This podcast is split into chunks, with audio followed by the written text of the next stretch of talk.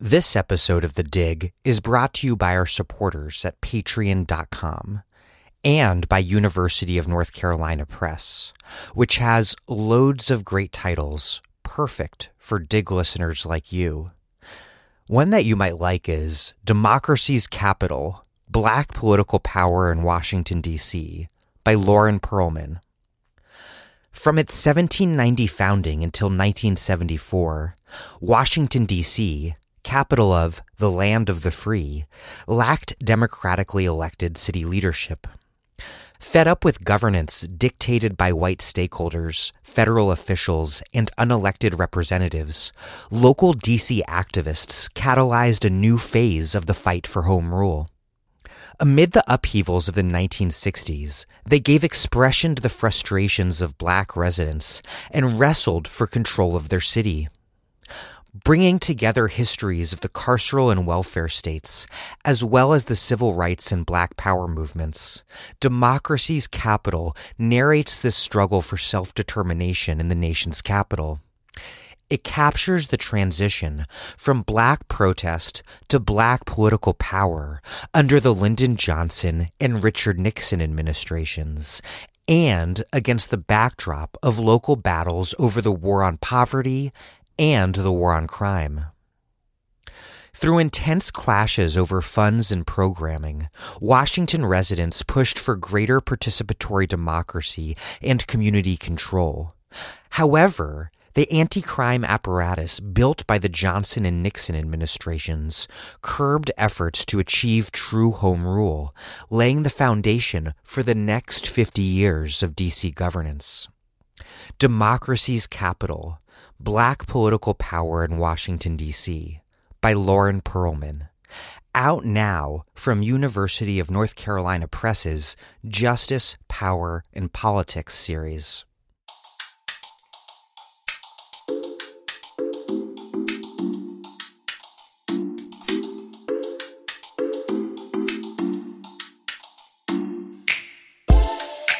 Hello, this is your host, Daniel Denvir.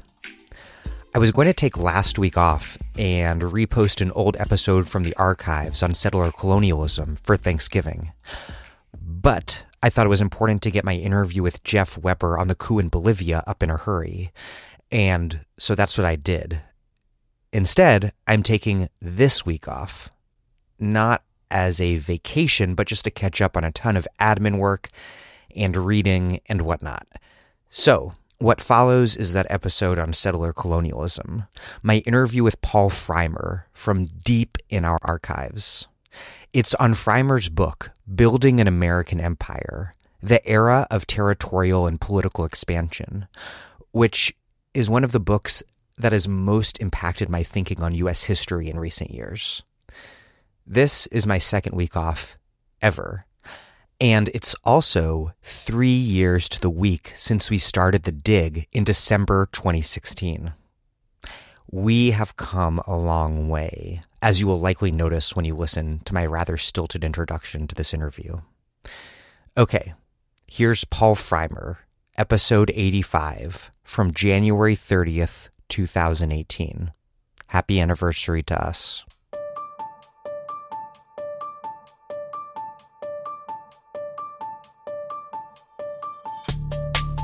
Welcome to The Dig, a podcast from Jacobin Magazine. My name is Daniel Denvir, and I'm broadcasting from Providence, Rhode Island. In the United States today, there's nothing simultaneously ubiquitous and invisible like empire. It's a point I don't tire of making when it comes to the permanent global war on terror. But as I've discussed in past interviews with Aziz Rana and Kelly Lytle Hernandez, the greatest disappearing act of all has been performed just below our feet, right here, stateside. We are living on land from which indigenous people over hundreds of years were violently removed. On some level, everyone knows this. Yet, it's mostly nowhere to be found in the stories that Americans tell ourselves about who we are as a country and how we got here. For more than a century after the revolutionary victory against Great Britain, it was clear to most Americans that America was a white country for white people, destined to expand into vast land that they did not yet control. One day, however, Americans looked in the mirror and saw something different. Amidst the fight against fascism, and then the long, bloody counterinsurgency against global communism, we told ourselves a new story. America, we decided, was a universal project dedicated to promoting its democratic and egalitarian values everywhere. Ever since, the contradictions between the story that Americans have told about themselves and what America was and is, both here and abroad, have unspooled. We became a global superpower, anointed to decide the fates of countless others, even as the demographic makeup of the United States itself became, for many white Americans, increasingly other. Massive public investment created a mass white middle class, which, from its perch in a sprawling constellation of suburbs segregated off from the inconveniently still present descendants of slaves, came to believe that they had settled this newest frontier and made it blossom on the merit of their own personal initiative. And I could go on to tell more of this story, a story that ends, in many ways, with the presidency of Donald Trump. But I'll leave that to my guest, Paul Frymer, a professor of politics and director of the program in law and public affairs at Princeton University. In his recent book, Building an American Empire The Era of Territorial and Political Expansion, he provides a close study of the empire that America built in the late 18th and 19th century, a project of geographic expansion that was both facilitated and also limited by the demands of racial engineering. It's a fascinating and disturbing story, one that it's utterly necessary to understand if we are to make sense of the current moment. Before I introduce Paul, I'd like to ask you for your support. Nearly 800 listeners are supporting this podcast on patreon.com slash the dig. Please join them. That's P-A-T-R-E-O-N dot com slash the dig. $1, $2, $5 a month all go a long way. If you donate $10 or more, depending on how much you donate, we will send you a book or some books. Please, thank you, and here's the show.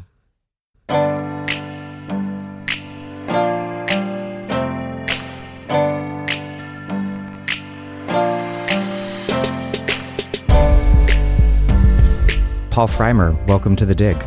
Thank you. Thank you for having me. Your book starts with a map of the U.S. as it existed in 1790, the territory ceded to the U.S. by the Treaty of Paris signed with Britain after the Revolutionary War.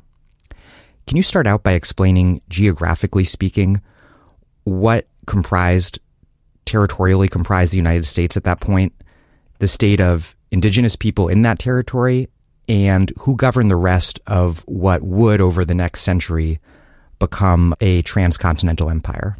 So the Treaty of, of Paris um, included both the 13 colonies, which were settled by um, what became Americans, um, uh, you know, mostly immigrants from uh, from England, um, and so those 13 col- colonies uh, hovered uh, along the Atlantic uh, seaboard. Um, the Treaty of Paris also, though, included um, extensive lands that stretched really beyond the Appalachian Mountains um, to the Mississippi River. That land was uh, largely populated by Native Americans. Um, the British had um, left had left the land uh, unsettled. Uh, in fact, restricted settlement uh, to um, to to their citizens in that area. And so this was Native American land. There were some exceptions, um, uh, such as uh, uh, Kentucky. What became Kentucky had already had areas of settlement, um, but by and large, that was Native American land. And as you moved west, um, the, the same story is true.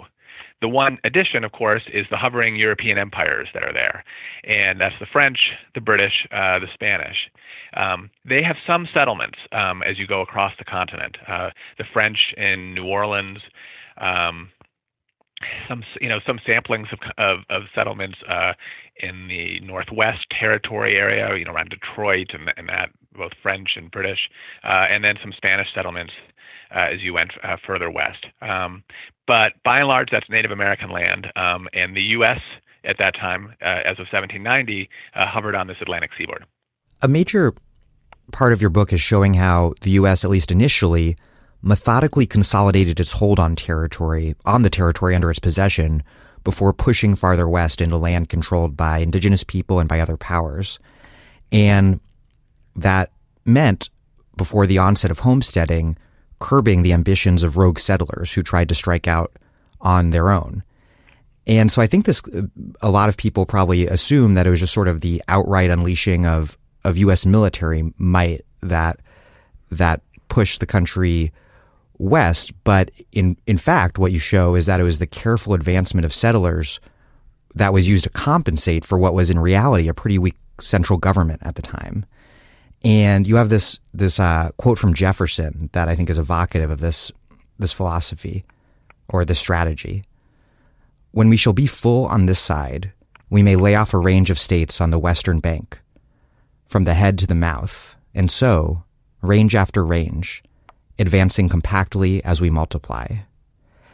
Explain how the leaders of the early United States looked out across this continent that they wanted to conquer and what obstacles they they faced and, and, and the strategies that they developed to overcome them. Yeah, that, a terrific question. Um, and you're right. Uh, the Jefferson quote is is is really evocative and and really powerfully situates a lot of my argument. So when the leaders of the United States, the founders, um, looked out across the continent, um, they saw on their own side a very small military, um, military that was not um, professionalized, um, and uh, they didn't see themselves as having uh, much military strength. What they saw as they looked beyond their borders um, were what they perceived to be um, and this is guesswork, uh, large part, but uh, but they certainly perceive to be very large uh, indigenous um, militaries, uh, Native American populations, both in the South, um, such as the Cherokees and Creek, um, and in the North um, uh, as well, such as uh, Miami and um, and Iroquois. that these had large large militaries far exceeding what the United States had. These militaries were also uh, buttressed by um, the looming empires, the British, the French, the Spanish, um, and so uh, who had alliances uh, with these Native American uh, nations. Um, and so the United States saw itself militarily as certainly not the hegemon on the on the continent, um, and it wouldn't see itself that way until you know you can start to date maybe the 1830s. Um, uh, you could maybe go back to 1812, which is a pretty decisive war. Um, but um, uh, when but the U.S. defeats the British and their indigenous allies, and their indigenous allies, yes, that's right. So, um, so that's that's a lot of people see that as a turning point. Um, I would I saw uh, continued fears in the 1830s um, after um, Indian removal, um, where because Indian removal, um, on the one hand, um, you know, was it was an act of genocide. It was um, it was a military triumph of the United States in moving, you know, more than 100,000 people uh, from one side of the Mississippi to the other. On the other hand, it created a new militaristic problem in which that it put hundreds of thousands of Native Americans um, in tightly in tight quarters um, west of the Mississippi River, and uh, American statesmen um, feared that and feared that um, that they were not that not ready to to face such a battle. Um, so that that's what they saw, um, and they saw the possibility of, of using their their populations, their settlers, as a way of strengthening the territory. Now that had strengths and weaknesses.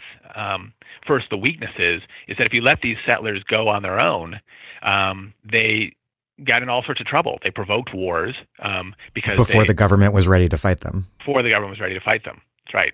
Um, and so the, that's why the British banned uh, settlers moving west because the British, uh, before the United States, um, feared that it was just creating uh, conflicts and potential for war that they weren't ready to fight. Uh, and that's how the United States felt. So they they banned uh, in a variety of ways uh, the movement of settlers. This didn't stop all settlers from moving, um, and some did. In places like Kentucky, uh, um, flourished with the number of settlers that were going there, in part because there weren't a lot of Native Americans in that specific area at the time.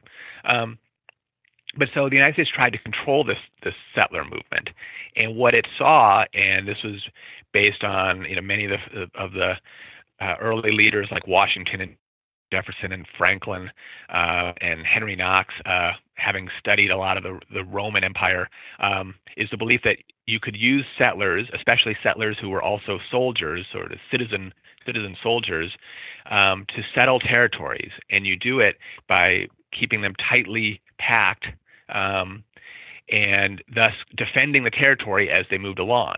Along, but so once scattered, they made themselves vulnerable and, and open to to attack. Uh, but using them um, to use uh, Jefferson's words, advancing compactly as we multiply, um, to c- keep those compact territories as you move forward, uh, was that they saw a way of defending the territory they had and mobilizing for, for the next steps. So the the British banned settlement beyond the Appalachian Mountains in the Proclamation of 1763, which I believe was signed after the French Indian War. Correct. And then the the U.S. adopts a similar strategy, though with kind of a moving line that they consolidate their population behind and then and then push forward. Neither government does that out of some sort of humanistic solidarity with native people on the continent, but but because of strategic considerations. I wonder, is there an irony to be found in the fact that the new U.S. government, which had revolted against the British precisely in part because of restrictions on settlement across the Appalachians, that they found themselves embracing a some a somewhat similar policy once they governed? It is, yeah. Um, I was going to say, just as a caveat to your first point, there were some who I think had humanistic interests um, people like uh, Henry Knox, I think, um, at least uttered, you know, real concern uh, for Native Americans. Um, and um, so there, there, was some of that there. Um, people like Jefferson did as well, but Jefferson also then uttered uh, horrible things. So, uh, um, so he was all over the place. Washington was all over the place. So anyway, so th- there was elements of that. Sure. Um, uh, as far as I mean, yeah, the iron. I mean, this is they they initially struggle with this policy um, with the Articles of Confederation. Uh, they don't have a lot of strength. Um, and they don't have a lot of control over land.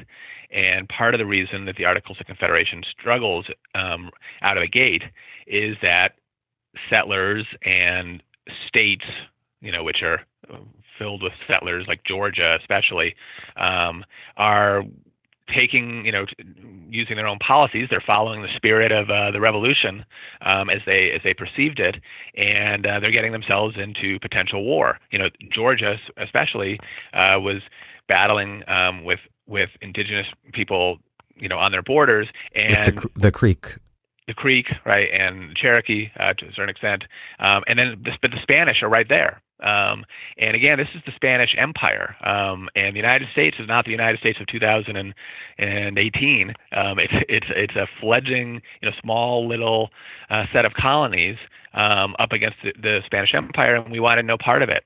So um, so as you know, as we move from the Articles of Confederation to the Constitution, the writing of the Constitution, um, this is one of the real uh, concerns: is to gain control over land um, and prevent settlers um, from from you know doing doing what they wanted. That that also created a lot of backlash. You know, in places like Tennessee, uh, a lot of the border areas. Um, you know, there were efforts to um, you know create their own somethings. I don't know if they were nations or colonies or what, uh, like uh, the state of Franklin.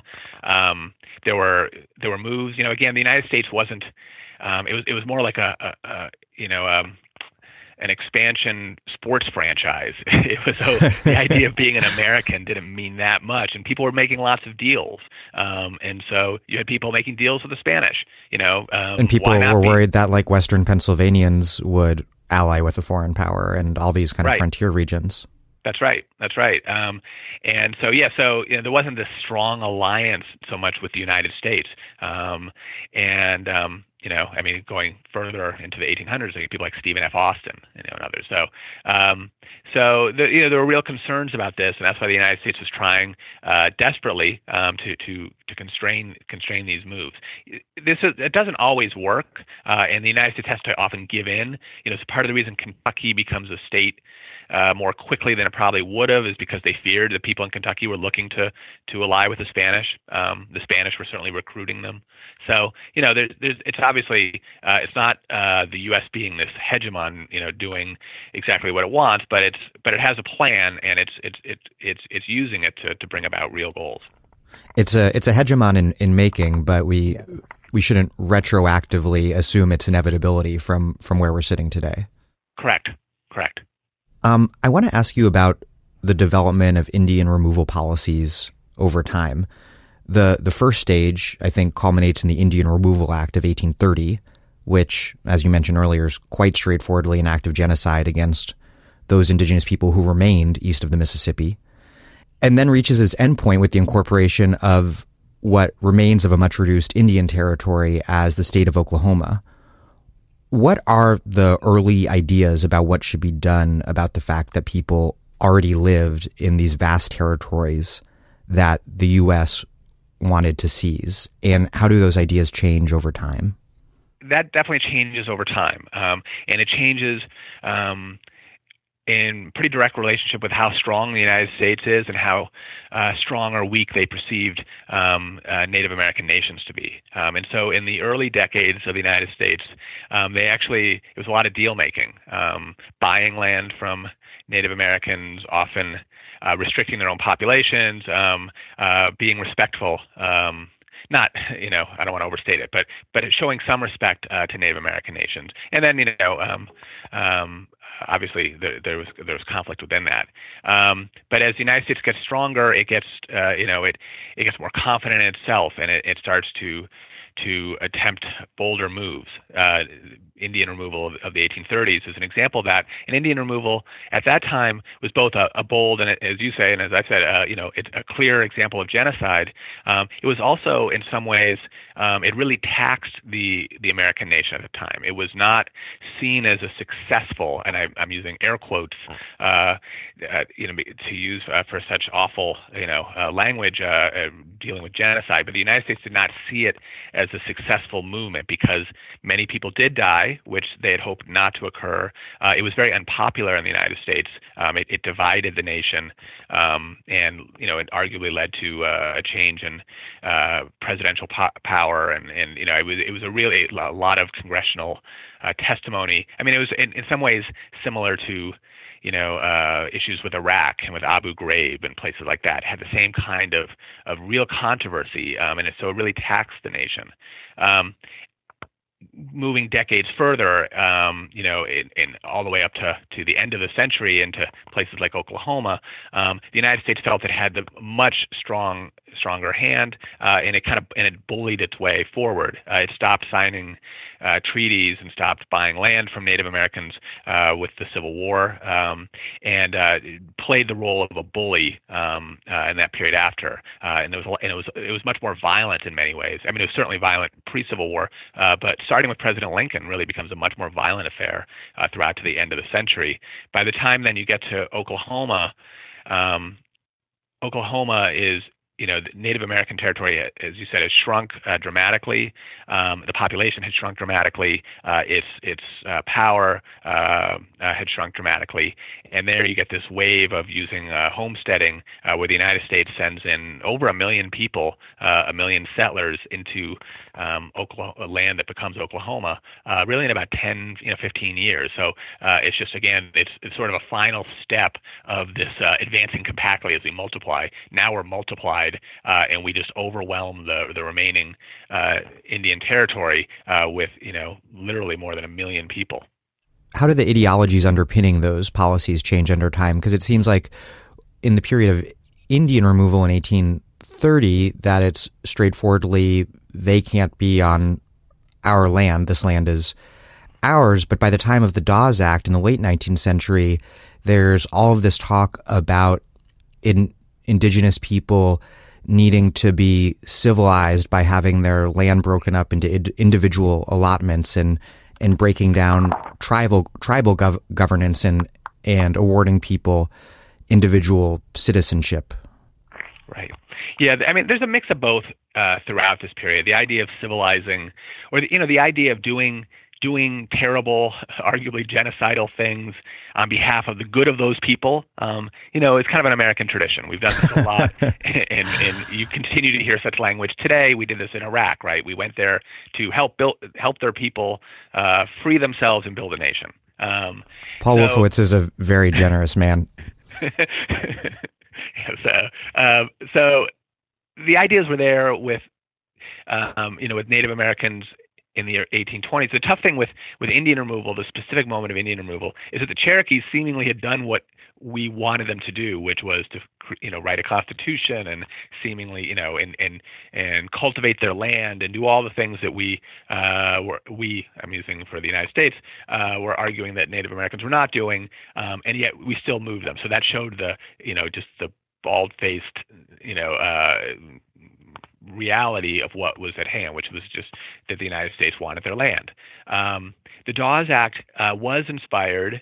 Uh, you know, by, uh, Senator Dawes did have a real ideology, I think a sincere ideology that, um, again, going back to John Locke, that people needed to cultivate land to be good uh, human beings and citizens. And so he thought that there was too much land for um, the Native Americans who lived on, on Indian territory, and they would be better served by these allotments, giving them 160 acres of land, um, which is what we gave to settlers as well um, via the Homestead Act. So, um, you know, to to further to encourage their their you know move towards uh, citizenship. Now, at the same time, most of the motivation um, for uh, the Dawes Act and for the uh, taking of Oklahoma was was not about civilizing Native Americans. It was about gaining this land first for railroads and for um, you know lots of of, uh, of business uh, interests, uh, and then also for these these settlers to move these people in. So you know the ideas are out there.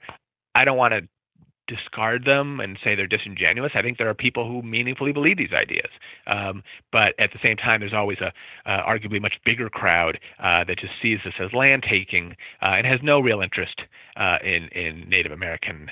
Um, interests uh, or you know concerns. There's a lot of protest uh, at, the time of Oklahoma uh, from Native Americans who live there. Um, they go to Congress and they they speak quite eloquently um, on behalf of of keeping their land, and no one really seems to be to, to care. So um, and that includes people like Dawes who just thought they were misguided. John Locke actually plays a role in writing the Constitution of one of the the Carolinas. Is that mm-hmm. right? Yes, yeah, far back before before the United States. Yeah, before in in the in the colonial period, and has this whole idea which you just referred to that people um, don't really have true ownership of the land if they don't if they don't cultivate it, mm-hmm. and that various American settlers and, and British settlers prior to them are, are drawing on this philosophy. But to what degree do you think this philosophy is really kind of independently driving force in what sort of actions people took, and to what degree was there just this sort of racist ideology that was ready made to fit political economic ambitions and, and perceived necessities, as was the case with, with slavery and the development of, of anti black racism as its justification? I mean, I think it's a there's a bit of both. Um, I think there was a sincere belief in these Lockean ideals. Um, uh, I read a lot of um, uh, settler uh, petitions to Congress um, where they were asking for land that they cultivated. Um, and you know, I mean, you read that it's a very genuine spirit of that they they have this land um, that they or they believe they have this land that they've cultivated it. They've become good citizens as a result. They've done good things for the United States. They've helped, you know, make it better uh, a better place for the United States and a safer place. Um, so they, I do think they that is a, a real ideology and something they believe. Now the racism part has two pieces to it. One is you know, which is one of the biggest ways in which racism always exists, is that it just leaves another population invisible. They didn't. Most people didn't even think that other people owned this land.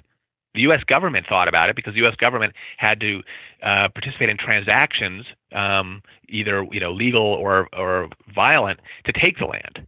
But for a lot of these settlers, um, they didn't really know or weren't, they weren't interested in whose land it was. It was they a land was without theirs. people for a people without land. Right, that's right. And they ignored the fact that Native Americans did, in many ways, claim land. There were lots of markers um, from you know signs, actual signs, because Native Americans saw that American that the United States was using signs, so they started using signs. These people are into signs. Maybe right. they'll they'll get it if we tell them to get out on a sign. That's right. Um, so um, they they ignored this, um, and uh, and then you know the, then the other part of racism, which was much more you know the the explicit part or the raw part, um, is that when Native Americans showed that they owned the land, like the Cherokees did, and um, they ignored that too, and they can't, you know. So when pressed on their ideas, uh, much like uh, you know, I would say uh, a lot of Republicans today, when pressed on their ideas, suddenly when there's a, a pragmatism that helps them, they they discard the the ideology that it was seemingly based on. Right, the the idea of uh, maintaining a deficit seems to have disappeared today. Uh, the idea of uh, everyone having a right to cultivate their land uh, disappears when um, uh, the land is, you know, not it, it, needs to be acquired by the United States, and and the people who have cultivated it are Native Americans. So then they they change their, their policy. So it's it's a mix of those, uh, and certainly at the end of the day, it is raw power that you know that that's the result. But but there is a complicated mix in in, in what's going on.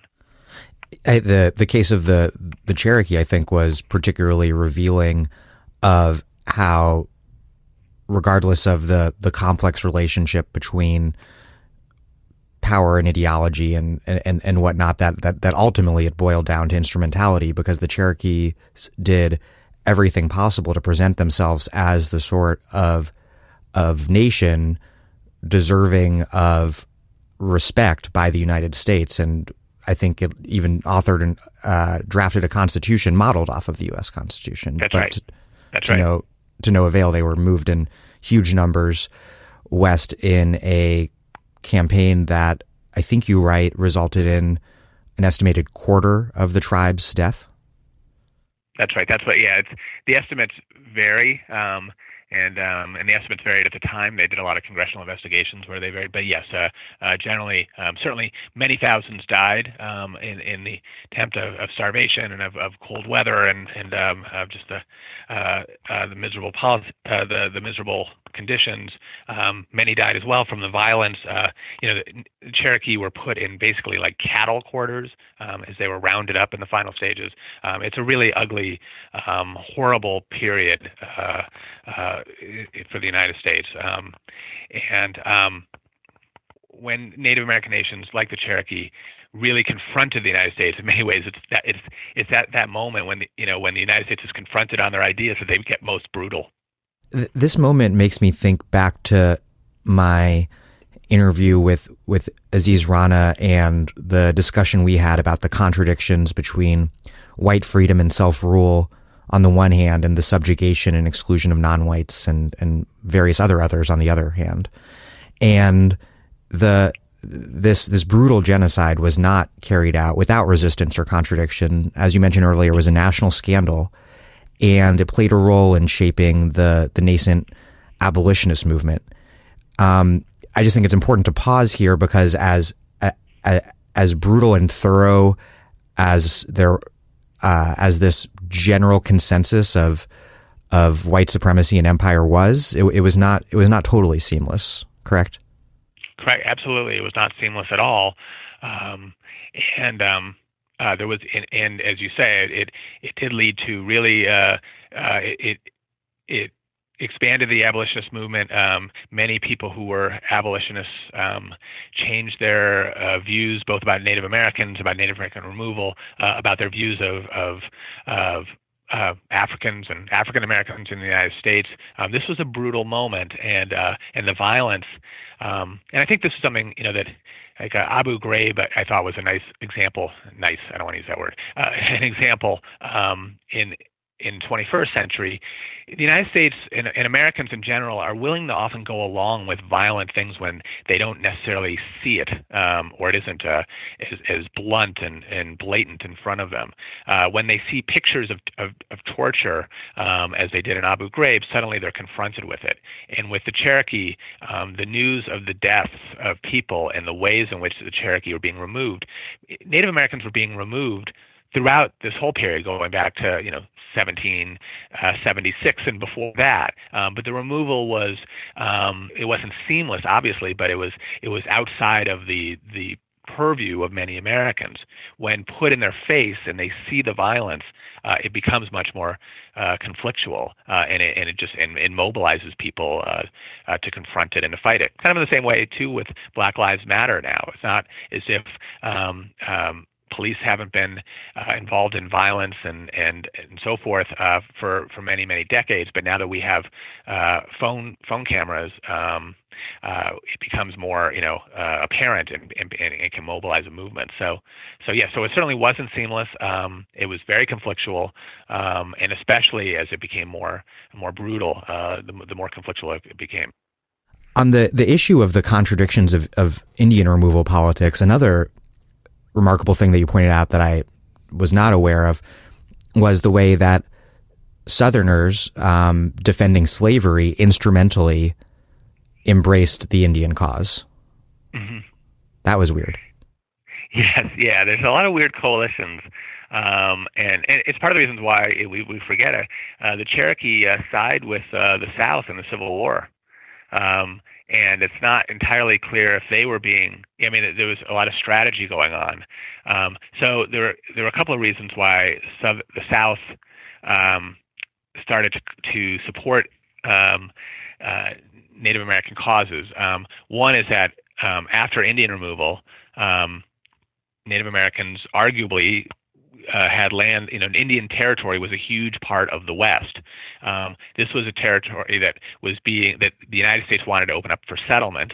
Um, and these settlers were coming from Europe, and they tended to be from Europe and from you know the uh, northern states in the U.S.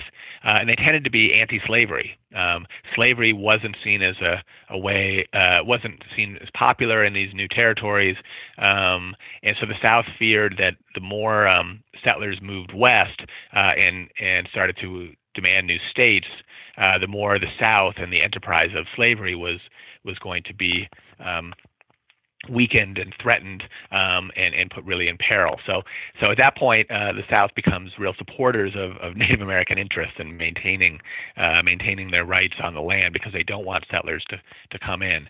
Um, and then, so the you know the Confederacy um, during the Civil War um, proposes uh, to, to help to have Native Americans on their side uh, proposes opportunities for Native Americans to have their own nation um, as a result. So there's there's yeah there's some really um, you know it, it makes sense, uh, but some uh, some um, interesting. I'll use the word interesting. Uh, you know, coalitions there that you wouldn't expect. I'm Aziz Rana, and you're listening to the Dig, a great place for analysis about where we are, how we got here, and what can be done.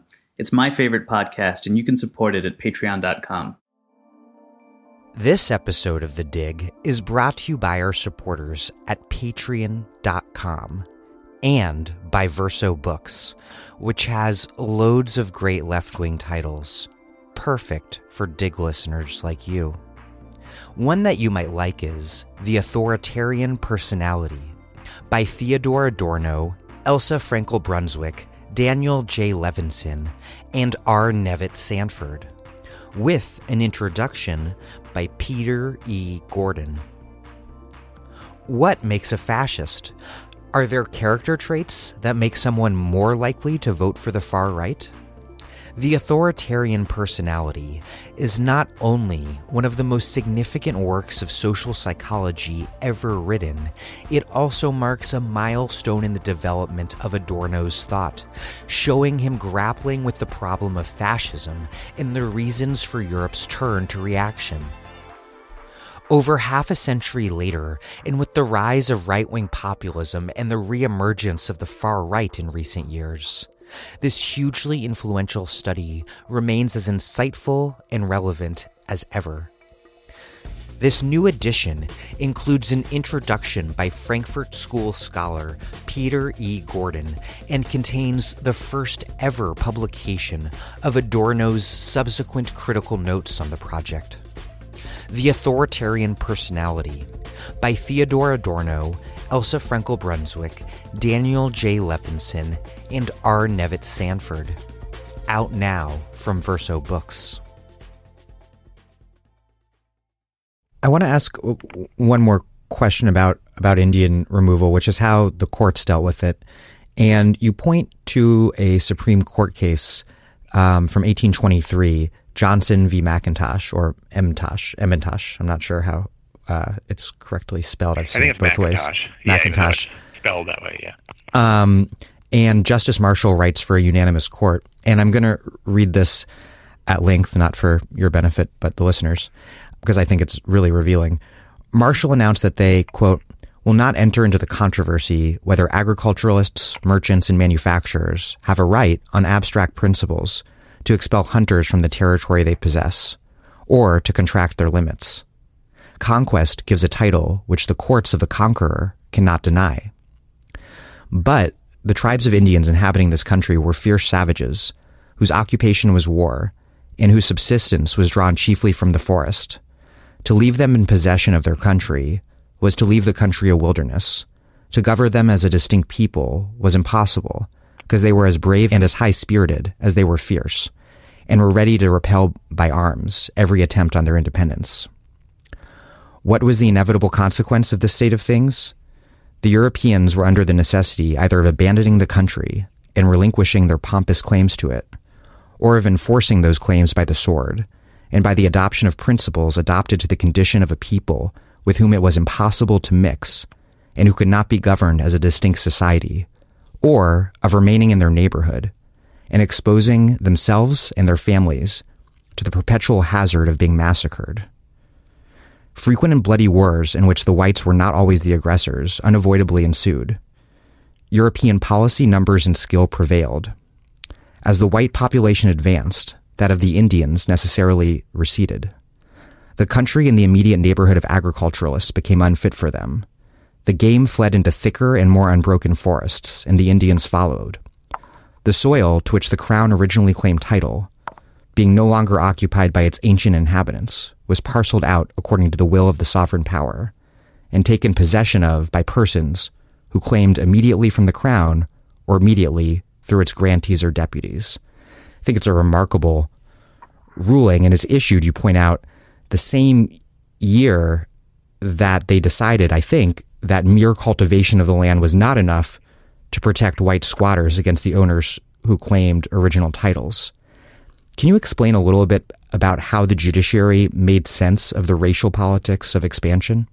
Uh, that's a good question. So, I mean, it is absolutely shocking and, and horrific uh, statement, and to come from uh, uh our our great uh, uh, you know Supreme Court Justice John Marshall, um, one that um to somewhat his credit he he somewhat disavows in later years during Indian removal. His the Cherokee cases are a little bit softer. he doesn't disavow them entirely, but he's he too he's one of the people who gets conflicted and upset by what is going on with the Cherokee um, and, and, removal in a few years later. But um, but really, yeah, shocking, shocking language, very Lockean language. Um, uh, obviously, the language of the of the colonizer uh, and seeing the United States as a uh, as an imperial uh, enterprise. Um, so, I mean, the courts in general. Uh, I mean, Macintosh is really one of the very first moments when the court even recognizes that Native Americans exist on the land.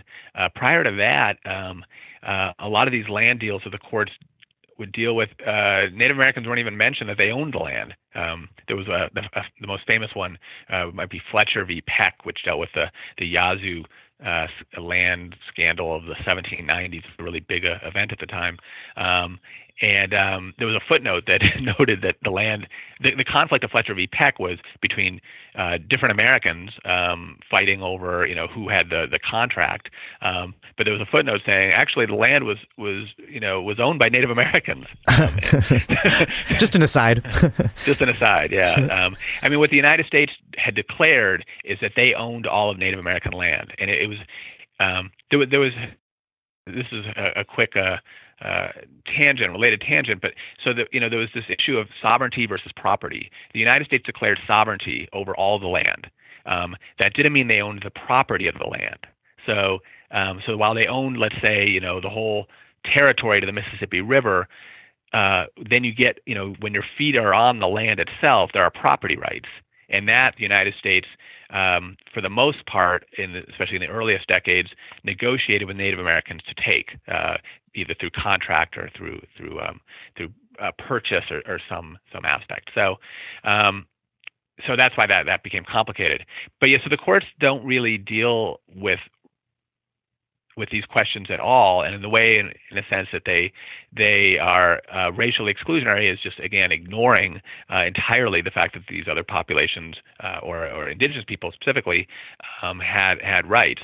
McIntosh is the first moment that confronts Justice Marshall in the court, and you see this emphatic, you know, um, statement, which in many ways defies what the U.S. government had been doing prior to it. I mean, the U.S. government, con- uh, you know, contrary to Marshall, the U.S. government was, as, as, I said earlier, kind of more pragmatic. They were purchasing the land. They were treating Native American nations as nations, um, and um, they were being, you know, I wouldn't say respectful, but they were at least uh, attempting to negotiate uh, with all that land. And then here Marshall comes in with this uh, declaration um, of the colonizer, uh, which was, you know, this is the 1820s, a moment when when the language is kind of moving towards what would become Indian removal and, and a much more uh, comprehensive belief in the United States that they are the, the uh, colonizers. But but this is a turning point, and and Marshall helps precipitate that turning point um, by uh, by you know turning the the, the dial uh, uh, up, up many many many steps. One thing that's remarkable about your book is that your findings are so remarkable in the sense that you write that this period has really not been studied much by by academics, even though it's one of the nation's earliest and most foundational political projects. And this is another thing that I discussed with Aziz Rana last fall, which is this bizarre and troubling way that the settler colonialist roots of this country have, I guess, beginning around World War II and the Cold War, become invisible to so many of us as Americans. And I wonder if you could talk about about why that is you know, historically, it's it's always seemed like we never had a history. Um, we're always, you know, uh, redoing ourselves. Um, but you know, uh, more directly, we don't make it a history that uh, we don't put it in people's in, in front of them uh, and force them to deal with it. Um, we only, uh, you know, this year uh, have an African American museum uh, in Washington D.C. Native Americans is also, you know, really uh, marginalized and you know in sort of the monuments of of the nation. When we look at uh, who our heroes are. Andrew Jackson, you know, one of the leading uh, Indian killers, um, is you know still on the the twenty dollar bill, um, and on and, a portrait prominently displayed in Trump's White House, I believe. Yeah, that's right, and, and it's somebody that not you know, and Trump isn't alone in seeing him as a hero, um, despite um, you know, despite the the off Broadway bloody bloody Andrew Jackson, most Americans don't know the stories of Andrew Jackson and, and know that he is a, a genocidal um, you know president that he he, he embarked in genocide. Um, so it's it's it's an interesting thing that the United States um, is has been able to to erase um, and you know, so why that is, um, I don't know. I'll, I'll, give just sort of one anecdote as a possible reason. Uh, was when I was in Berlin and I was looking at the the Holocaust Memorial that is right there. You know, this massive Holocaust Memorial is right next to the Brandenburg Gate. Um, so it'd be like putting uh, a massive slave memorial or, or Indian removal genocide memorial right on top of uh, the Washington Memorial right? Yeah. Uh, or Washington Monument. Sorry. Um, and you know, perhaps what is needed is, uh, and I, I, don't want to use the word needed uh, because I would never uh, um, want this, um, but is defeat, and it is you know having being forced to confront your past. Um, Germany was forced to confront their past. Um, they certainly didn't want to do it prior to that. Um, uh, you know, the United States has been able to, I mean, we've had the luxury um, of not having to confront our past. We've uh, been able to avoid these things and not have to to face up to them. And um, because you know, there's continuity of regime, basically. That's right. That's right. Um, so you know, perhaps at different, you know, at times we can we can piecemeal start to address some of these things and and uh, make them you know more a part of our history.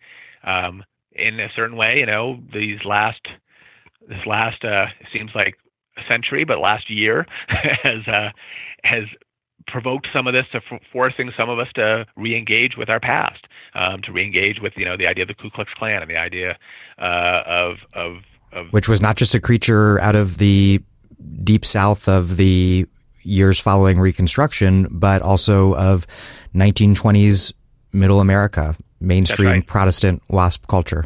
That's right. That's absolutely right. So, um, you know, so maybe some of these ways we we are forced uh, to deal with this, but um, but it's um, it's something we vitally need to do. I think also, you know, Americans um, are really afraid of doing it. They don't want to face this. They don't want to. There's sort of the sense that if you if you uh, embrace or recognize um, our our racial history, it changes everything.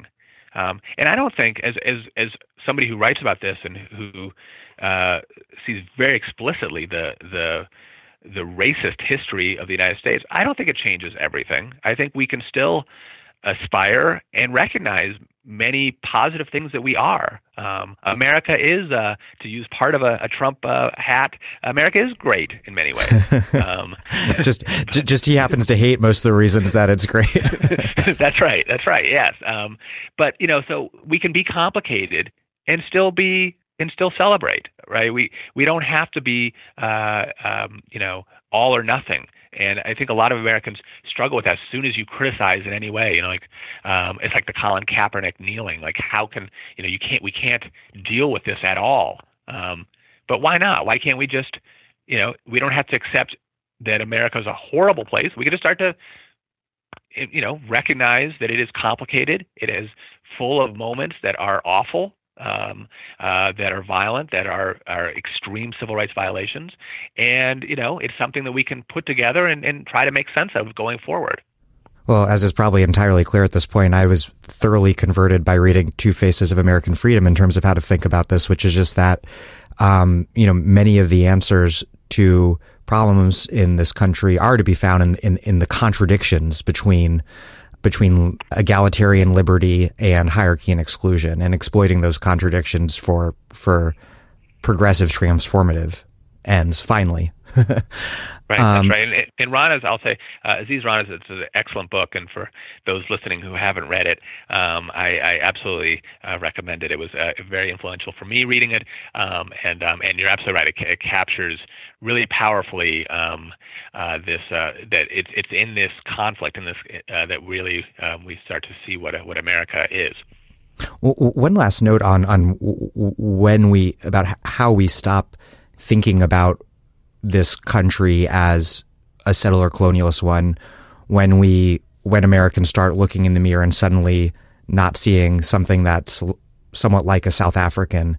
It seems to me that it's during the period for much of American history when the fact that this was a explicit project of demographic racial engineering that during those periods that it was embraced and it was only when that brazen racism went out of fashion that the history was shrouded beneath these layers of national myth making about national redemption and, and things of that sort.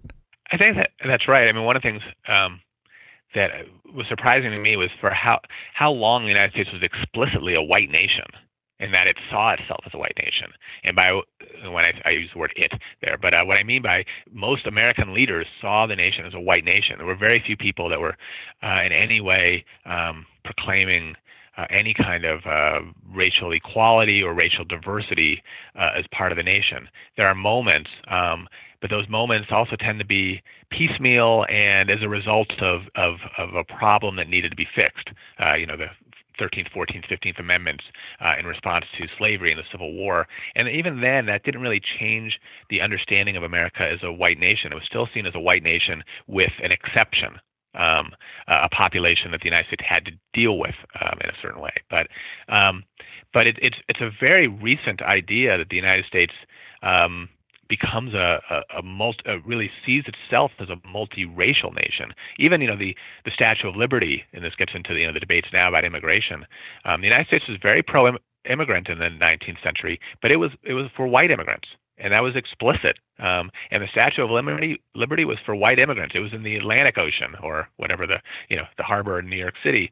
Um, and it looked, you know, it looked towards Europe. Um, the United States has struggled mightily when it it looks in other directions. Um, and as you say, when it does so, it does it without any real um, you know explicit conversation, and that's well the explicit conversation we're now having today uh, about uh, the, you know immigration changes post uh, what 1965, uh, which started opening up the United States to immigrants from uh, from south of the borders and, and, and west of the borders, um, and uh, led to a much more multiracial society that we have today. Uh, but it's one that we don't explicitly talk about and explicitly understand. Shifting gears, the South and African slavery are obviously really important parts of this story. And one thing that stuck out to me is how much of what Southern nostalgia casts as this sort of ancient regime romantically lost in time was in reality land that was seized from indigenous people settled and cultivated not that long before the Civil War. Yeah, that, that's absolutely right. Um, and um, and slavery really expands uh, with uh, with the Louisiana Purchase um, and with the movement uh, west uh, in places like Mississippi, uh, Louisiana, um, and it's starting to, in, in, in, even in places like Texas uh, that are getting right up to the Civil War. Um, also, you know, is in addition to that, uh, which is part of the is the crisis of the Civil War, is South is looking to go much further, and that's where it starts to think about places like Cuba um, and uh, other parts of the of the Caribbean and so forth to expand its, its slave empire. You make the case that the the debate over territorial expansion in the early to mid 19th century is is often in conventional accounts reduced to this contest between supporters and opponents of the westward expansion of slavery. You know, thinking you know we all learned about about Kansas and um, popular sovereignty in in school. And you write, I think that this is not wrong, but that it is too limited because it obscures this basic consensus that underlay the entire project, which again was that the United States was a white country for white people and that it had an unquestionable right to seize land from indigenous people, to exclude black people from states that were not slave states, and ultimately in the late 19th century to exclude exclude Asians. So, it, can you explain what what role slavery did play in the politics of westward expansion? To what degree you agree with the conventional account, and to what degree you're complicating it? The, the conventional account, you know, makes the debate between basically the abolitionists um, and the South. Um, and the South supported slavery and uh, opposed racial equality. Uh, they were the racists, and the abolitionists were um, uh, in favor of equality and you know and um, a, diverse society. Um, and that's not false. The abolitionists opposed slavery, and the, and the South uh, supported it. Um, and they certainly had different views, um, and and certainly among you know as you get into the most radical of both sides, um, among the abolitionists. You get some real, um, true believers in equality and diversity that would, you know, withstand the test of time as as great uh, supporters of human rights. Um, but as a whole, um, the abolitionists um, were more opposed to slavery than they were in favor of racial equality or racial diversity. Uh, the abolitionists um, like the South, and this is where I think there was a, uh, a much deeper consensus, uh, both sides believed the United States was a nation for whites. Um, the difference prior to the Civil War was primarily that the South wanted black labor as slaves, um, um, and the abolitionists didn't want that at all. They wanted a white nation. Um, and thus they supported colonization. They supported In colonization. Huge, it was an overwhelming opinion amongst non-radical abolitionists, amongst mainstream that's abolitionists. Right. That's right, and even among the the more radical abolitionists, actually, that's where um, um, Native American removal was quite influential. The the violence of Native American removal led, um, you know, many of the early abolitionists, or not many, but some of the early abolitionists, to realize that colonization was going to be equally violent um, and equally uh, a human rights uh, uh, atrocity. So there was some movement there, but but by and large, most abolitionists, and certainly the moderate abolitionists, um, and we should remember the abolitionists were never a majority of the population in the North. Um, they were always a pretty small small group. Um, but um, among their, you know, their the, their mainstream members, um, colonization was always something they supported. The idea of, of, of, sending Africans out of the country and keeping the United States white.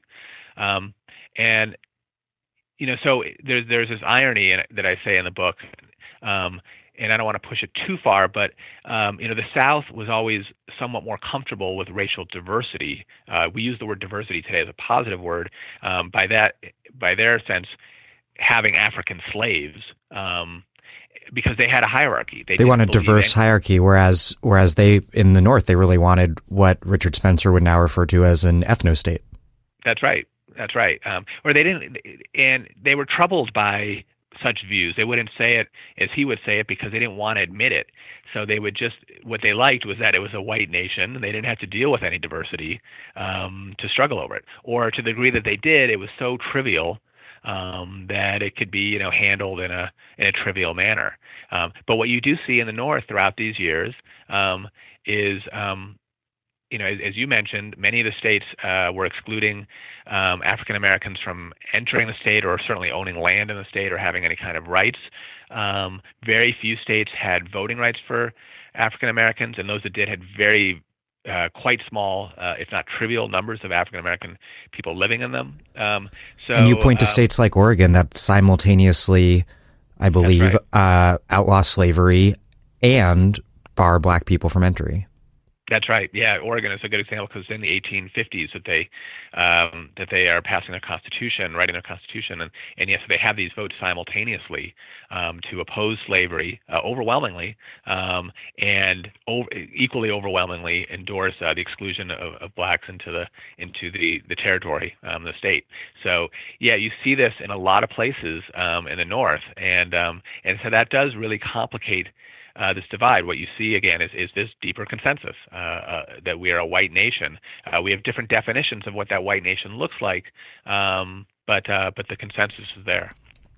You argue that the debate over colonization, though, fractured that white supremacist consensus because it pitted Southern white supremacists who wanted that diverse hierarchy and we'll call them Northern ethno state white supremacists who uh, just didn't would prefer that black people had never been brought to North America in the first place, that this divide in that white supremacist consensus provided an opening for radical abolitionists who were never, you know, a numerically majority force in in the country.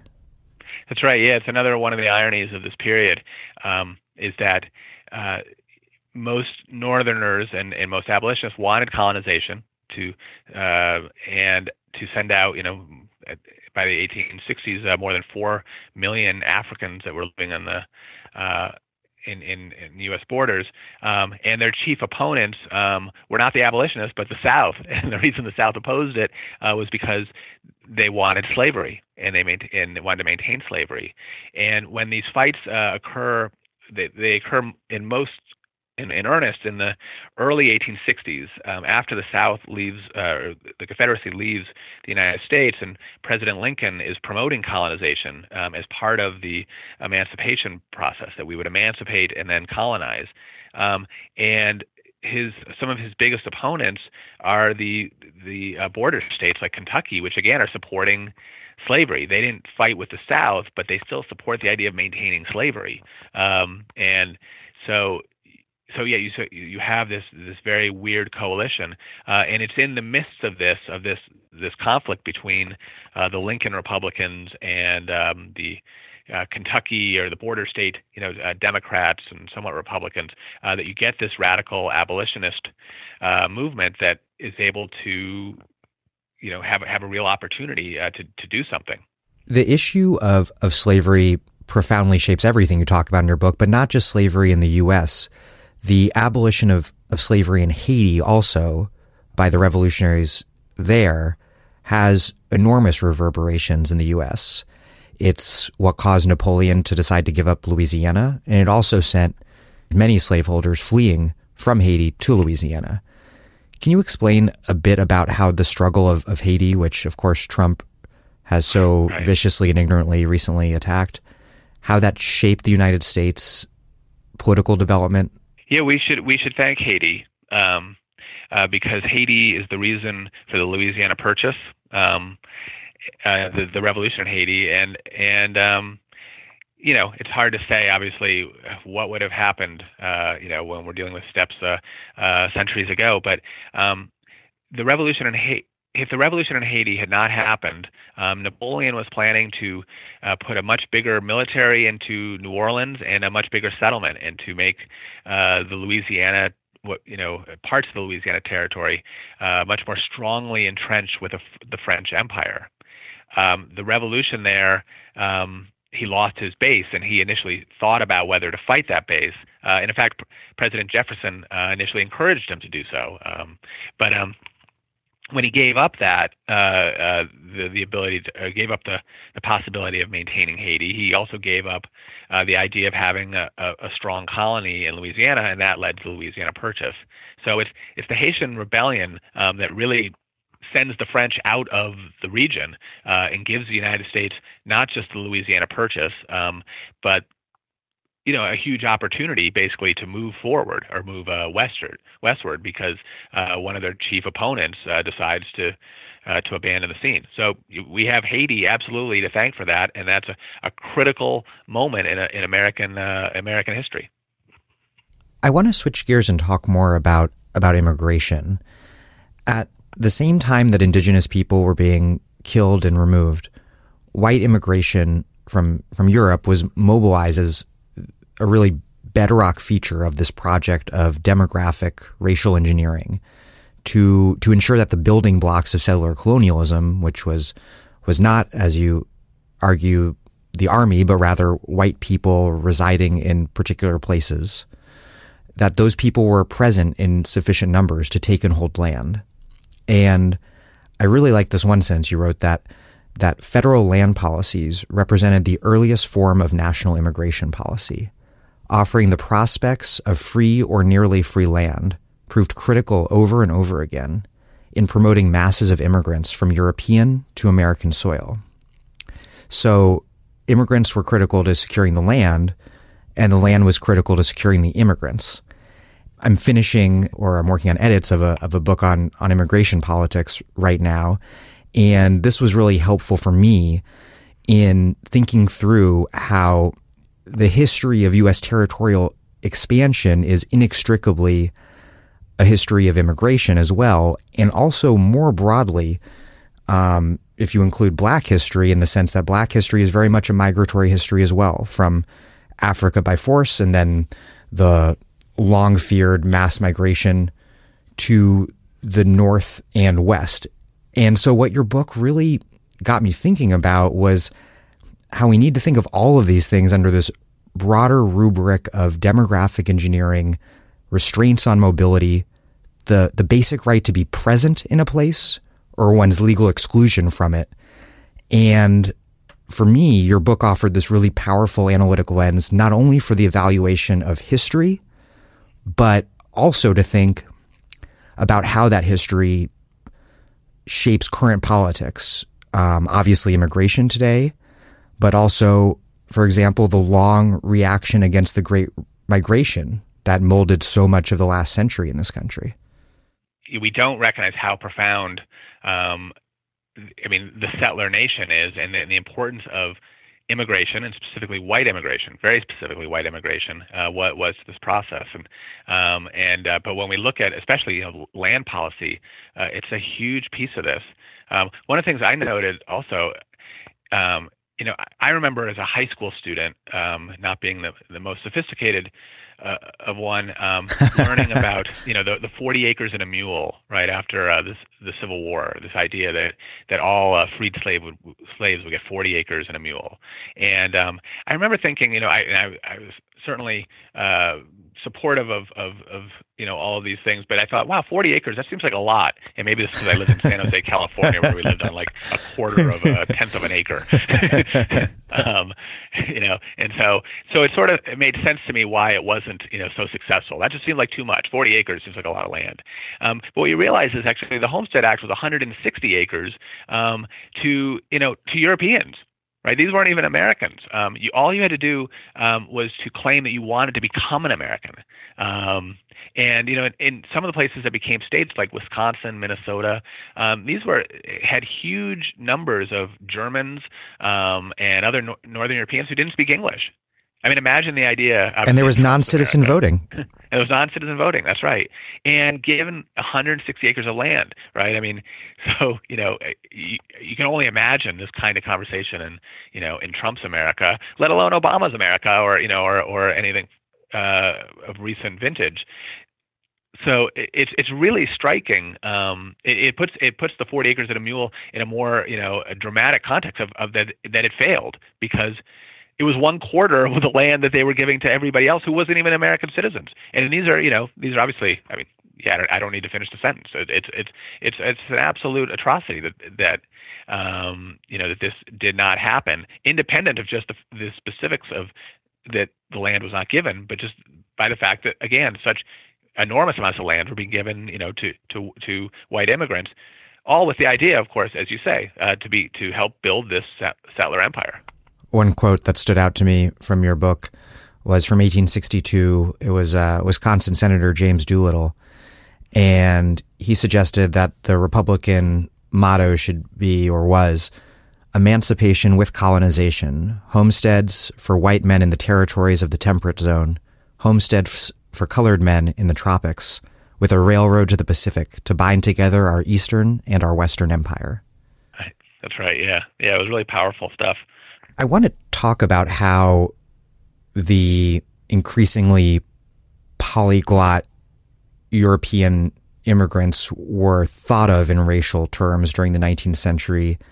Benjamin Franklin, I'm not sure when this was from, he had initially hoped that existing U.S. citizens would be could simply just procreate enough on their own to settle the continent, but then conceded that European migration would be necessary for people with more industry frugality than the natives to gradually eat the natives out. And Franklin was ambivalent about um, these non Anglo Saxon settlers because he thought only Saxons and the English were white, whereas Germans, Spanish, French, and Swedes were tawny, and Native Americans, Asians, and Africans were both black and tawny. But the U.S. government, you write, even even though you know, it, for many people, who, who what, what was popularly and socially defined as white could be quite narrow. The U.S. government, you write, cast a wide net in defining the category of whiteness. And my question is, why is that? You know, because after all, whiteness could would ultimately be construed quite narrowly by the government with the national origins quota laws of the 1920s. So how was it that that whiteness was such a protean and contingent thing, and why did the government come down where it did? There's a conflict here uh, between what I am arguing, and in part it's because of where I'm looking to make my argument, um, as opposed to some others. You know, there's this this uh, literature called whiteness studies um, that has looked at the 19th century as how certain immigrant groups, especially the Irish, um, is, a, is a notable one. David Roediger uh, wrote a, a, book, Wages of Whiteness, uh, a really excellent book about how the Irish became white, um, and so that um, you know he argues and others argue that many of these um, white immigrants, when they first came to the U.S., they faced a great deal of racism. They were seen as as black, or they were seen as certainly other, um, and they they uh, faced a lot of racism um, or ethno, you know uh, prejudice um, at, at the local level. I'm looking at in my book, um, you know, it's the federal government and, and Congress and the president and bureaucrats, and I don't see what what he and others see. That isn't to say that they're wrong. I think they're just looking in different places and seeing it. I think they're right. Um, but the federal government didn't see it this way, and so you ask why. Um, and I think it's that the government needed people, um, and so it was more pragmatic about it. it just it felt um, it, it, it, there was a, a belief that um, they needed people to fill spaces, and uh, they looked around Europe broadly to see who was where they could get people to come, and the Irish were available. Uh, there were a lot of Irish uh, that were were willing to come. Uh, they looked at the, the only times actually, uh, very very rarely did I see Congress members express uh, disapproval of of uh, white immigrants, um, and it was usually very small groups and small places. But Congress uh, and the federal bureaucracy was always looking, basically, you know, like recruiting in Europe. They were looking around trying to find populations that would come to this place and this place and this place. And I should say the U.S. wasn't alone. Mexico was doing this. Uh, much of South America was doing this. They were looking for people to fill the, the continent, both uh, for strategic and security purposes, also for economic purposes, you know, for jobs and those kind of things. And so they were much more pragmatic and open to to different types of populations. Uh, it was this was never a cons- perfect consensus. There was always debate about this uh, and conversations as to who was white and who was not. And um, uh, this this went on during the um, like uh, as a dramatic example was during the war with Mexico, uh, which I write about uh, uh, the Yucatan um, and whether the Yucatan would become part of the United States. Um, some people argued, um, President Polk among them, uh, that the settlers in the U- Yucatan, who are mostly uh, Spanish descent, that they were white, and then there were others in Congress who said they were not white um, and should not become part of the United States.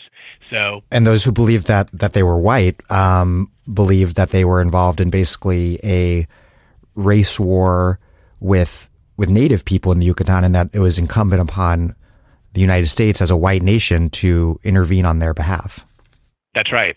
Yeah, and, and the racial politics there gets really um, quite complicated, uh, to use a, an objective word, um, because you you hear members of Congress saying things like, um, part of the reason that Mexicans um, in the in the former Spanish Empire uh, that they were weaker than the United States is that they um, they didn't exterminate the native population in the way that the United States they thought did, um, and that they uh, were uh, intermarrying and inter uh, you know and and and joining with Native American populations south of the U.S. border in the way that they perceived, um, often incorrectly, uh, that was occurring in the United States. So the, this kind of you know racial engineering um, was often talked about in very explicit terms um, and um, and that's you know, and you saw this on, in places like the Yucatan and, and these kind of conversations. But so, yeah, I mean, there is this. I, I guess maybe as a as a whole, there is this pragmatic role that um, the U.S. government often plays that doesn't fit what the population necessarily uh, perceives itself.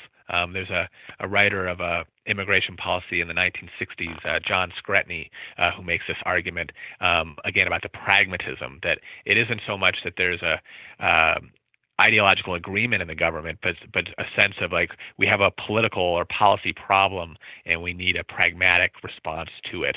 Um, and so you see that from the government in ways that you don't see that from uh, society or from even local politicians. Am I right to say that there's a bit of a analytical theme in your book that ideology matters, but at the end of the day, when it comes down to it, that it's political economic instrumentality that's more the horse leading the ideological cart? Yes, absolutely. I, yeah, I, 18th Brumaire. Uh, yes, yeah, 18th Brumaire and um, President Trump and the current day Republicans I've always been skeptical of um, of ideology uh, as the dominant uh, understanding. Not that it's not important, um, and not that there aren't certain people that are truly motivated by it, but I, I do think ultimately it's materialist and and um, you know ultimately comes down to to to self interest. You mentioned the position of, of people who believe that Mexican settlers had basically debased themselves by by mongrelizing themselves by mixing right. their, their right. their Spanish blood with with uh, with natives, and uh, this was something that that Hitler repeats in Mein Kampf in praising the the ethnic purity of, of white Americans as compared to, to Latin Americans. Yeah, that's scary stuff. Um, and, uh, and, you know, and, and there is an interesting. I mean, this is another failed moment before the United States becomes as hegemonic as it does. There were there were arguments uh, in Latin America that the true supreme race uh, was a mixed race. Um, La raza cósmica. Yeah, that's right. Um, and there's still remnants of that now, and, and you know believers of that, and and um, you know it's not it's not obvious that that would fail uh, compared to I mean actually for for DNA purposes there are probably reasons why it should make sense right to be a more supreme uh, uh, ideology as opposed to the white the whiteness ideology of the United States. I'm Naomi Klein. You're listening to The Dig as well you should be and you can support them on patreon.com. Hey, this is Dan Denvir, your host. We started this show as an experiment in late 2016 after Trump had been elected president and I had been laid off. And it worked. It turns out that thousands of people find our in depth analysis of capitalism, patriarchy, and racism immigration politics, mass incarceration, and the drug war, useful in their struggles to transform our dystopian world into something better. We can only do this show with listener support, which means your support. So please join the hundreds of listeners who have already done so and make a contribution at patreon.com slash the dig. That's P-A-T-R-E-O-N dot com slash the dig. It'll only take a sec. Thanks, and back to the show. The last subject I want to talk about, which is also the final portions of your book, is the sort of counterfactual empire that never came to be. And as you mentioned earlier in this interview, there were all kinds of places that the U.S. wanted to take over and that they didn't ultimately or didn't keep them because they were too non-white to make into states, but it was too undemocratic to rule them forever in complete despotism. And the the racial engineering project explains a lot and you say it served to limit expansion as often or nearly as often as much as it promoted it or facilitated it. And the Dominican Republic comes to mind, um, and the delayed statehood for Arizona and New Mexico also comes to mind. Um, and also, uh, you were talking a little bit about this earlier. The you do a you do a close case study of of Mexico and the U.S. and of Texas, the Mexican American War, and the Treaty of Hidalgo, and I had no idea about this before I read your book, but there was this this huge debate over just how much of Mexico to to seize because the U.S. at the end of the war occupied land all the way to Mexico City. Explain a little bit about how the demographic engineering project at the core of American empire limited its reach. So, as, as with the case of Mexico, the United States um, very carefully uh, in, in crafting the treaty um, took uh, roughly 60% of Mexico's land um, and I think just about 1% of its population. That's really a striking um, difference. And uh, there were some, um, a very small group that had this, this all of Mexico. Uh, they wanted all of Mexico, and the United States did have um, uh, the military was in Mexico City and had control over Mexico City. Um, but uh, you know that's where the United States wanted the land and it didn't want the people. Um, where so so that's an example of where the United States turns back. Cuba is another example. Uh, the United States, going back to Thomas Jefferson, uh, thought it was pretty much impossible that the United States shouldn't have Cuba because of its position, geographic positioning, um, you know, right off the coast of, of Florida. Um, but there, it was continually defeated. Um, when we think of Cuba, we usually think of the 20th century fights or even the, the end of the 19th century. But uh, in the early 19th century, up th- through to the Civil War, it was again about that there was too large a population of slave of, of Africans and of mixed uh, people of mixed race, um, and that it would be very hard to settle it with white white Americans.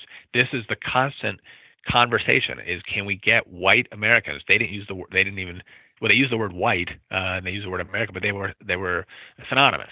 Um, and so th- this is a constant conversation. How can you get whites into these areas? And then once you would do so, you could make it. It would become part of the United States. Be uh, you know uh, be American. And so as you mentioned, New Mexico. Um, you know the book uh, begins. It, it, it, follows the statehood. Um, across the, the, the continent, and New Mexico and Arizona come in as the last two states uh, on the on the continent. Um, I guess Alaska is part of the continent, so so maybe that's not technically true. But of the 48, we'll uh, say contiguous contiguous continent. Contiguous, yes, contiguous. So uh, of the 48 contiguous uh, continental states, um, New Mexico and Arizona come in last, and they're interesting that they're last because uh, they were territories for over 60 years. They came in with the war with Mexico. Um, New Mexico itself was always the area that was was that had the largest Mexican and indigenous populations, uh, at least uh, per capita. Uh, California also had a very large, probably a larger indigenous population, but uh, was a bigger state, bigger, and uh, had more more whites that uh, entered there to into the mix.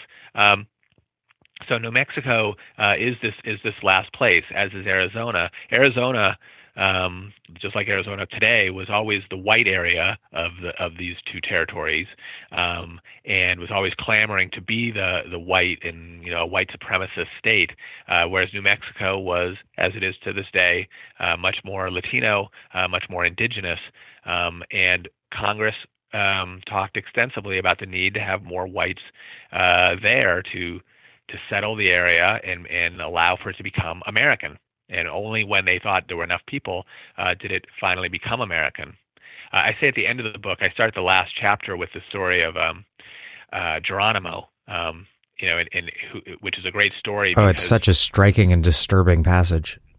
It is, yeah, and, and, it, and you know because it relates to uh, Osama bin Laden and uh, the fact that uh, President Obama, when uh, they had the mission to get Osama bin Laden, it was Project Geronimo, um, and they used Apache helicopters right to attack bin Laden. The the striking parallels are is that Geronimo was in many ways the bin Laden of the late 19th century. He lived in the hills of of Arizona and New Mexico, or the mountains, uh, who came out to you know um, uh, terrorized the American settlers uh, and then escaped and was hard to find, you know, impossible to find and impossible to chase down. Uh, and so defeating him uh, in many ways, and kind of the ways that, you know that attacking Osama bin Laden um, is seen as, as the next frontier of of taking that threat away from that frontier and allowing it, allowing the United States to you know to to take over and, and truly incorporate it. Um, and so Geronimo's capture um, at the end of the 19th century is is is, is a really symbolic as, as you know uh, powerful moment where the Apaches and, and indigenous populations in the, the Southwest there are, are finally uh, uh, seen as being you know uh, controlled. And this is also a critical juncture in history because it marks the, the closing of the frontier, which right. is important for a lot of reasons. It's it's when this this frontier, uh, which was the outward limits of, of a country that were being expanded by settler immigrants becomes the border or begins to become the border, I guess, which is more of a, a fortress to keep migrants out. So it's a different conception of the limits of the country. And it's at that moment that you talk about this, this shift at the beginning of the 20th century when the U.S. is exploring a shift from settler colonialism, which has defined the country from the get go, to a more European style empire. And this this echoes what we were just talking about with Mexico, but there, there's this whole debate, but but ultimately it becomes untenable for the the U.S. to take and maintain control over places where they can't ensure a white majority, with important exception being Puerto Rico um, and Philippines for decades. Um, and you right, but but neither of those become uh, states in the way that Hawaii becomes a state. Uh, and Hawaii becomes a state again. The same racial politics. It's because uh, they thought and they and they did. They fulfilled whites becoming a majority of Hawaii, um, and uh, that that enables them to make it a state. Hawaii was different from the Philippines, um, yeah, in that it was thought that it could be settled um, and Puerto Rico, right, who which remains, you know, and now much more, somewhat more in the public eye, um, you know, which re- remains a, second-class citizen. I'm I'm curious if you can talk a little bit more about the debates over the Philippines, because um, you you have a really nice Du Bois quote here about the the contradictions at work between the the Teddy Roosevelt approach and the more white supremacist isolationist approach, which is that the tendency of the great nations of the day is territorial, political, and economic expansion, but in every case, this has brought them in contact with darker peoples.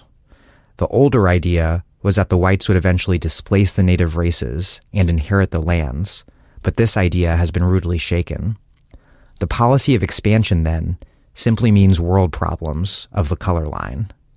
Yeah, really powerful uh, quote from from Du Bois, and and absolutely right. I mean, that's you know that's where the United States confronts itself is is in confronting these new places, and we see again the white settler state, the response of a white settler state, which is we we ultimately uh, you know turn back uh, and decide not to uh, continue expansion, or you know we then get the the 20th century version of expansion and 21st century version of expansion, which is expansion by by military and expansion by corp, uh, uh, corporate power, um, and not by but not by settlement. Um, the, the, settler empire, the frontier, is is ultimately closed. You know, with the except with some small exceptions of, of Hawaii, Alaska, um, forward.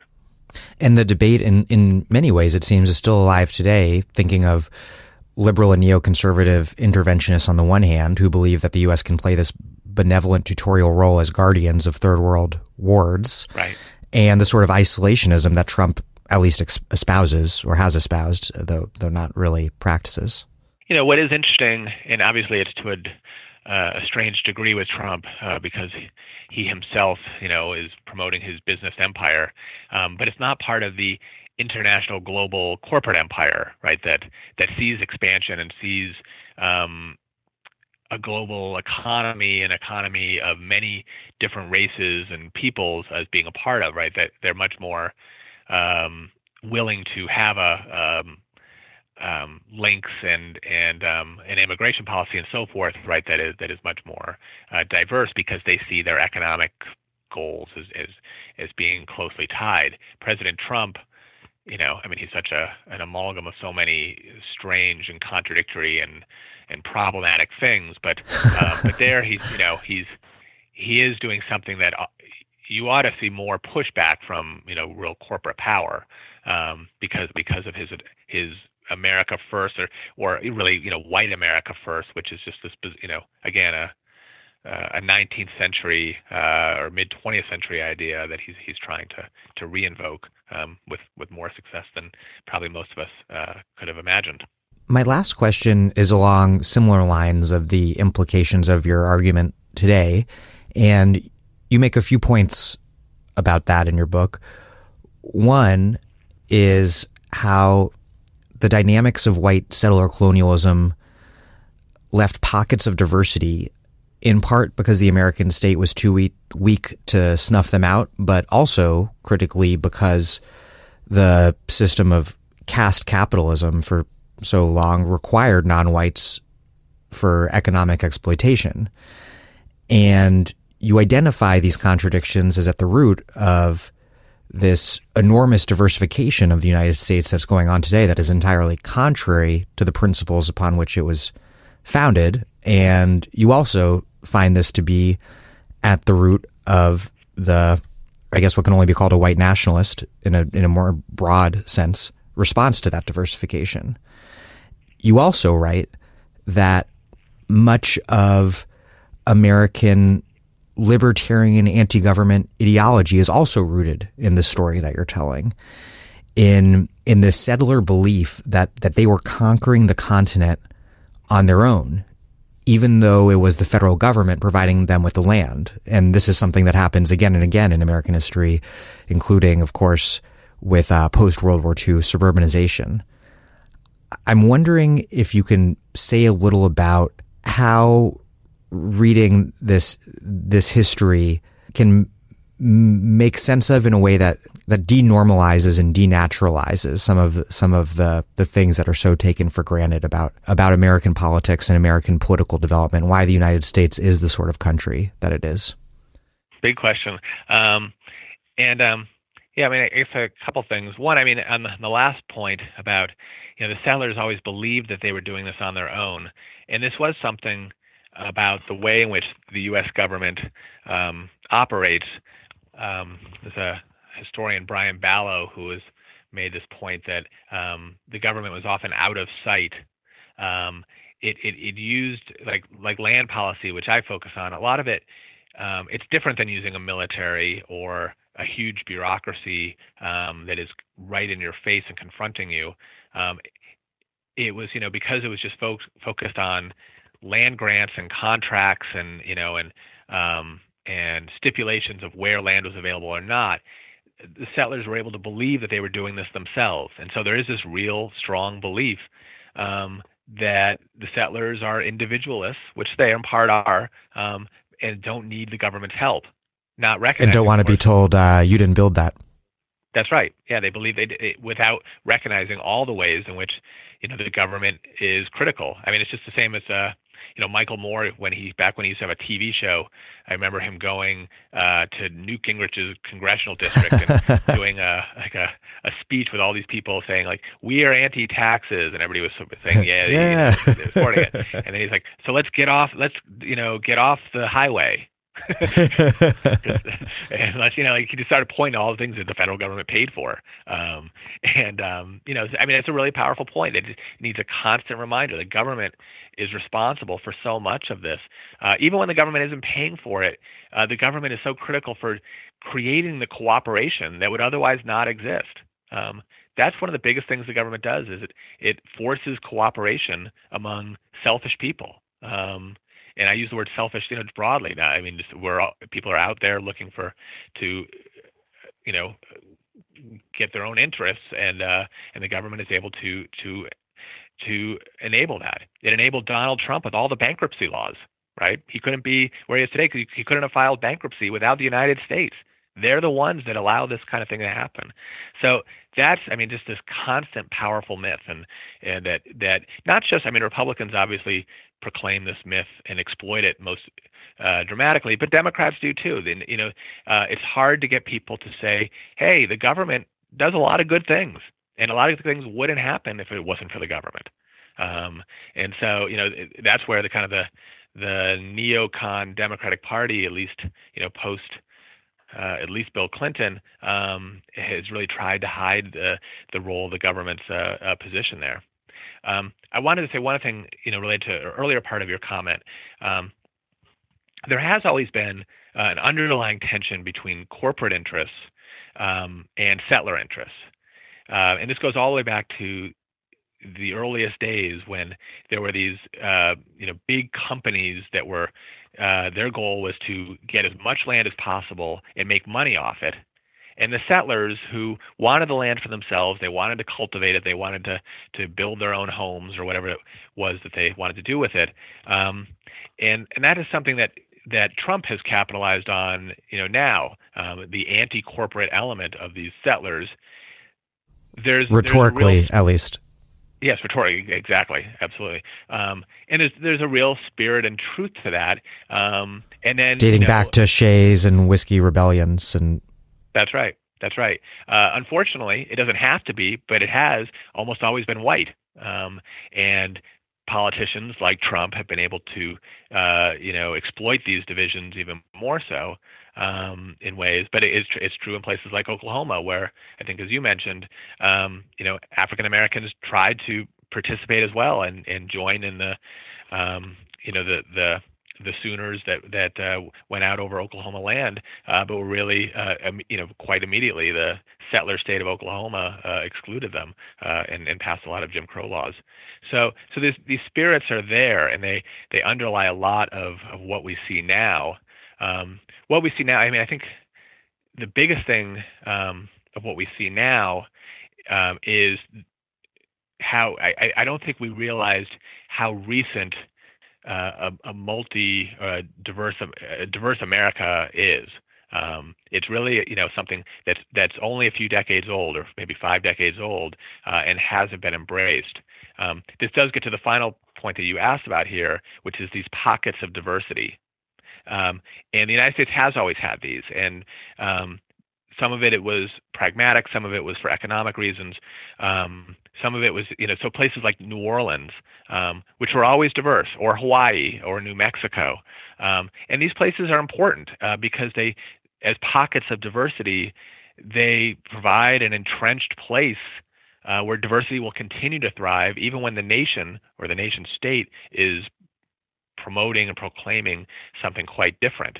You know, um, when I was first ending this book, uh, I was hoping to end it a little sooner, and I was hoping uh, that perhaps uh, Sarah Palin would be the, the candidate to run against Barack Obama uh, in 2012, uh, because then you'd have the candidate from Hawaii, um, the diverse, uh, you know, part uh, of African uh, descent, part white, uh, running against, uh, you know, a, a Trump-type person who denies the diversity despite living in a, a federally funded state that was uh, uh, entirely indigenous uh, before. Literally living in a white welfare settler state. That's right. That's right. So that would have been perfect, but uh, unfortunately, not quite quite there. But uh, but yeah. So I mean, all of these things are resonating, um, and I think it's even you know even back in the 19th century, the white settlers have always kind of denied the realities of what you know, white settlers believe in capitalism, and by believing in capitalism, you believe in expansion, you believe in a certain amount of exploitation,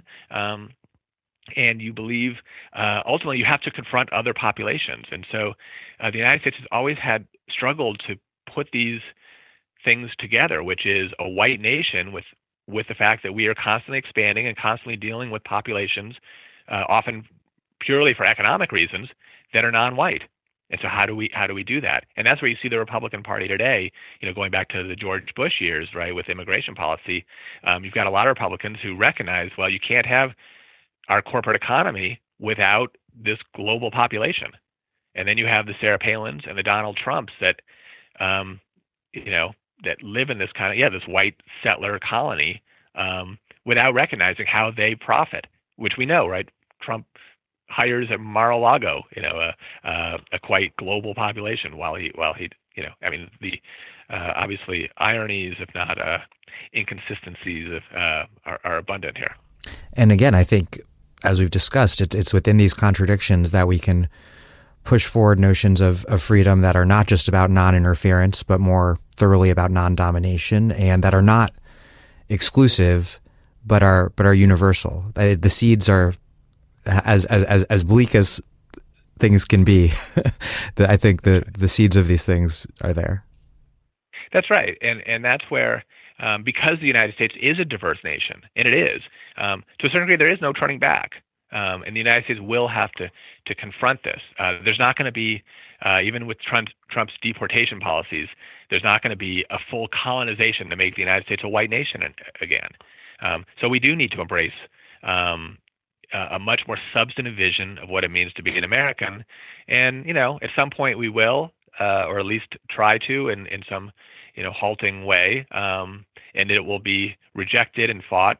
Kind of in the same ways, you know, we see with uh, about sexual harassment and the idea of, of gender equality, you know, going on with the the debates now with Aziz Ansari, right? That, that there's a way in which, as we push towards a more substantive vision of equality, uh, you get the bigger reaction um, even from you know people on the left, right, who start to to say this kind of thing is nonsense. But that's what we need. We need a much more substantive uh, vision of equality that embraces our our diversity, and and we will get there um, soon, hopefully. hopefully, indeed. Um, Paul Frymer, thank you so much.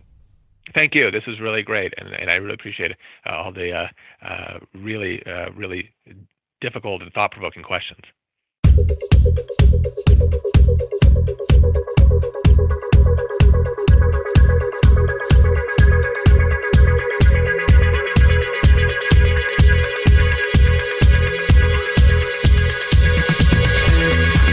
Frymer is a professor of politics at Princeton and the author of Building an American Empire The Era of Territorial and Political Expansion from Princeton University Press. Thank you for listening to The Dig from Jacobin Magazine. As Marx once said after noting that the free development of the individual under capitalism is a mere phrase, while other podcasts have only interpreted the world in various ways, our point is to change it. We are posting new episodes every week, often but not always twice a week. The Dig was produced by Alex Lewis, music by Jeffrey Brodsky. Follow us on Twitter at The Dig Radio, and please find us wherever you get your podcasts and subscribe. And if it's on iTunes, please leave us a review. Those reviews, as long as they're positive reviews, help introduce us to new listeners. So does spreading the word to your friends. Please make propaganda on our behalf. It's always appreciated. And also, please do find us on patreon.com slash the dig and make a monthly contribution to keep this thing going. Even a few bucks is a huge help.